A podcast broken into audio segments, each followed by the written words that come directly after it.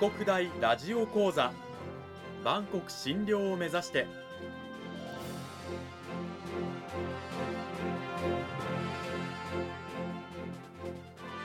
番組タイトルにある万国診療とは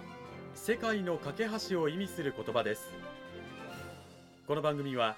アジアの十字路に位置するここ沖縄にある沖縄国際大学で日々どのような研究や教育が行われているのかを発信していく番組です。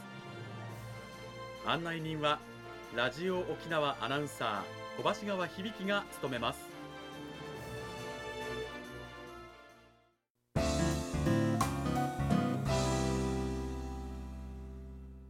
沖国大ラジオ講座今週からは2週にわたって沖縄国際大学総合文化学部人間福祉学科心理カウンセリング専攻の平山敦先生を迎えてお送りします。平山先生よろしくお願いします。あよろしくお願いします。さて本編に入る前にまずあの平山先生自己紹介の方お願いできますか？はい。えーと、私は、えーと、総合文化学部人間福祉学科心理カウンセリング専攻に所属しております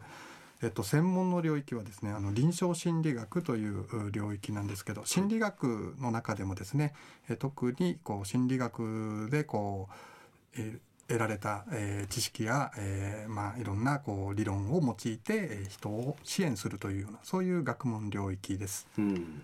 はい、あの先生は沖国大でもう14年目とだいぶベテランでいらっしゃいますけど、はい、その沖国大に来る前にはどういったこう活動といいますかされてらっしゃったんですか、はい。えっと、大学院時代はあの福岡の方で、えー、学んでいたんですけどもその時にですね大学院時代にこう臨床心理士という資格を取ってそれからあの精神科の病院や大学附属のあの相談センターなんかでこう、まあ、勤務しながら、えー、学んで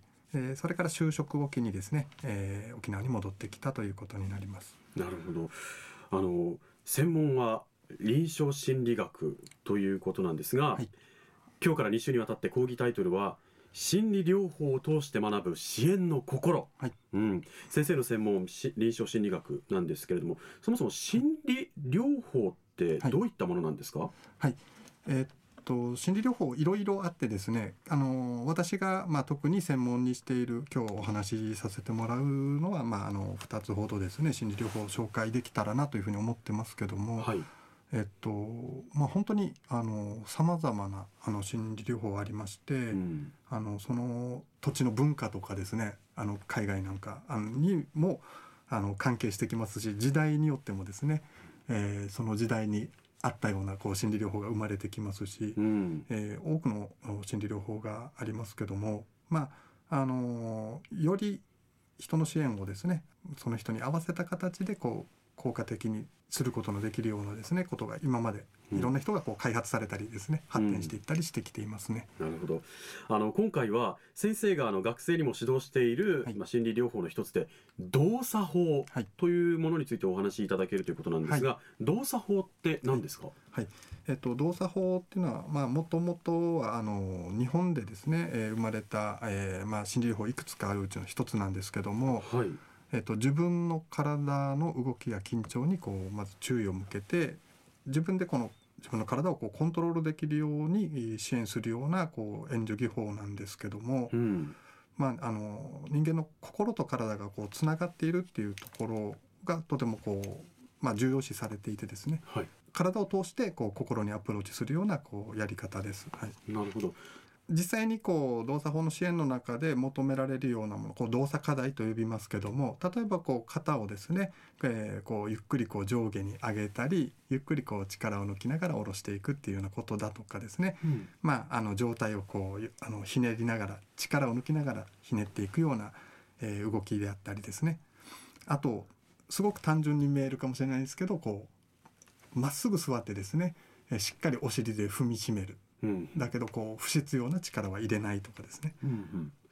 しっかり足の裏で、えー、立って踏みしめるとかですね、まあ、そういう単純なあの動作ではあるんですけど意外にそれが難しかったりしますね。これって普段無意識にやってることですけどそれに意識を向けながら一つ一つやってみるという、はい、そうですねはい、うん、こういうふうにこう動作、まあ、体を扱うことがどうしてあの心理療法になるんですかね？はい、あのよく受ける質問なんですけどもあの心と体っていうのはあのつながっているというふうにあの先ほども申し上げましたけども、はいまあ、つながっているというかむしろもう一体のようなものでですね、えー、と体が動くと必ずそこにあの心の動きもこう伴っているっていうようなことをあの言われたりします。うんだからこう体を動かすにはですねこう心もこう動かさなければあのならないということですかね。うんであの体って自分が思ってるようにうまくコントロールあのしにくいものなんですね。うん。例えばあのあの今沖縄ではあのプロ野球のキャンプなんかよくやってますけども、はい。あの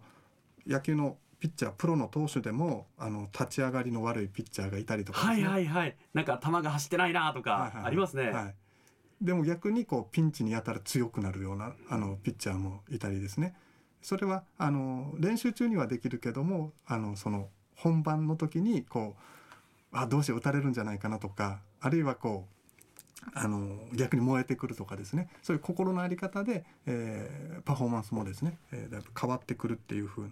例はよく身近であの見ることあると思いますけども。確かにあの、はい。プロなんだから最初から最後まで100%パフォーマンス発揮できるでしょって、はい。はい。なんとなく思っちゃいがちですけど、はい。プロだって人間なんだから心の動きがうん。そのまんまこう体の動きに連動しちゃっていろいろミスしたり、逆に普段以上に調子が良かったりっていうのはあると分かりやすいですね。ですからやっぱりあの心の動きっていうのは本当にこう体の動きにこうダイレクトにあの出てきやすいもんなんですね。うん。であの例えば悩んでるようなあの人たちもこう落ち込んだりするとあまりこう顔を上に上げてですねあのこう胸を張って、えーニコニコはしないわけで、確かに、はい。あどちらかというとこうね背中を丸めて、はいはい。顔は地面に向き、はいという感じですよね。はいはい。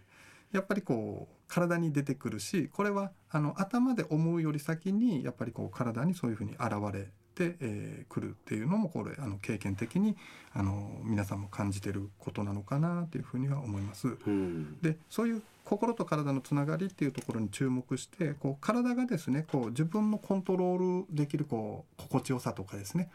自分で、えー心地よい状態に持っていく緊張している力を自分で、えーリラックスすることができるっていうふうに体を動かせるようになるとあの自分で心の方も調整できるということで、まあ、それでこう心理療法として、えーこの体の動きがあの有効になってくるということなんですね。それが動作法、はいということですよね。はい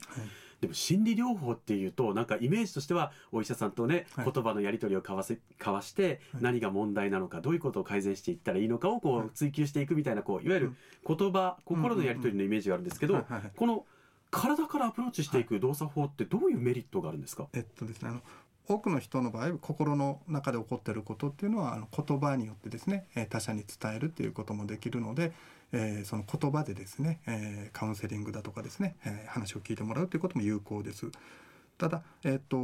なかなかこう言葉で、えー自分の悩みやですね、えー苦しみっていうのをこう表現できないそういうこう方々もあの多くいらっしゃいます。うん例えばあのいろんなこう病気や疾患でですね、えーまあ、言葉がうまく喋れない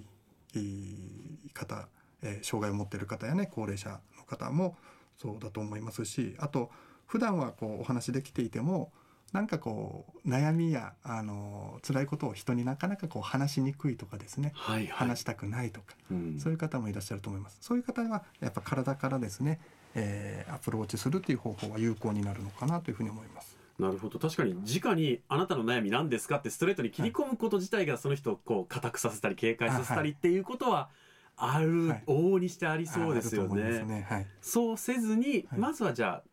動作から入っていきましょはいはいうそこでこうほぐしていくみたいな、はいはい。そうですね。まあ、こういったことをじゃあ先生は大学で学生に指導されてるわけですか、はいはいそうです。うん。まあ理論的なこともお話ししますし、あのやっぱりこう体を使う心理療法ですので、やっぱりあの実体験とかあの実習伴わないとですね、うん。なかなかこう学べないので、えー学生同士がお互いペアになってですね、えー自分の体でこう、えー、と援助する側も援助される側も体験して学ぶというのはそういう授業を展開しています。うん。あの学生同士でそういうね授業をし合うっていうのもあるんですけど、はい。い、あのいわゆる実習実体験もあるんですか？あそうですね、あのーこれは全員ではないんですけど学んで、えーより動作法を学びたいという学生はですね一緒にですね、えーとまあ、いろいろなこうそういうドラあの動作法を用いて支援するような現場がありますので、はい。えーそちらにですね一緒に行って学生と一緒に、えーまあ、子どもにこう接しながらですね、えー支援をしていくということをやっております。子供を相手にということなんですけど、子供相手って意外と難しいような気がするんですけど、はいはいはい。大人よりもねあはい。どうなんでしょうか？えっとまあ、あの障害を持ってですねあの例えば落ち着きのないお子さんだったり、えーまあ、人との関わりに難しさを抱えるお子さんであったりですね。あるいはこう体の不自由なお子さんとか、まあ、いろんなお子さんいらっしゃるんですけども、うん。本当に今あのおっしゃるようにあのお子さんってこうストレートに、えー自分のこうなんだ思いとかですね感情を出してくれるので逆にとてもありがたくてですねはい。こちらがうまく援助をするとですね、えーそれに本当に応えてくれますしあまりこう援助の仕方がこううまくない援助だとですね、えーまああの逃げてしまったり嫌がったりですねストレートに出してくれますので、えー、とそのことで、えー、と我々はこうあこの関わり方はちょっとあの急すぎたなとかあ配慮が足りなかったなっていうふうにあの逆にこう学ばささせてもらえるというような。むしろ子供の方がより学生も成長できる。そうですね、うん。はい。ストレートにですはい。ね。あの心理療法とかね、えーうん。興味があるという学生さん、はい。まあ、ラジオ聞いてるリスナーにもいらっしゃると思うんですけれども、まあ、じゃあぜひそういう学生は平山先生のもとで、あそうですね。ねはい。学んでいただきたいですね。はいこの時間は沖縄国際大学総合文化学部人間福祉学科心理カウンセリング専攻の平山敦先生にお話を伺いました。平山先生ありがとうございました、はい、ありがとうございました。さて平山先生、今週はあの動作法、い心理療法の一つで動作法についてお話しはい。いただいたんですけれども、次回来週はどういったはい、内容になるんでしょうか、えっと来週はですね、この心理劇というのをあのまあご紹介したいと思います。心理劇、はい、どういったものになるのか今聞きたいんですけどそれは来週の来週ですか。はい。動作法は今週来週は心理劇はい。についてということでこちらも興味ある方ぜひぜひ、えー聞いてください。この時間はえー平山敦先生にお話伺いました。来週も引き続きよろしくお願いします。よろしくお願いします。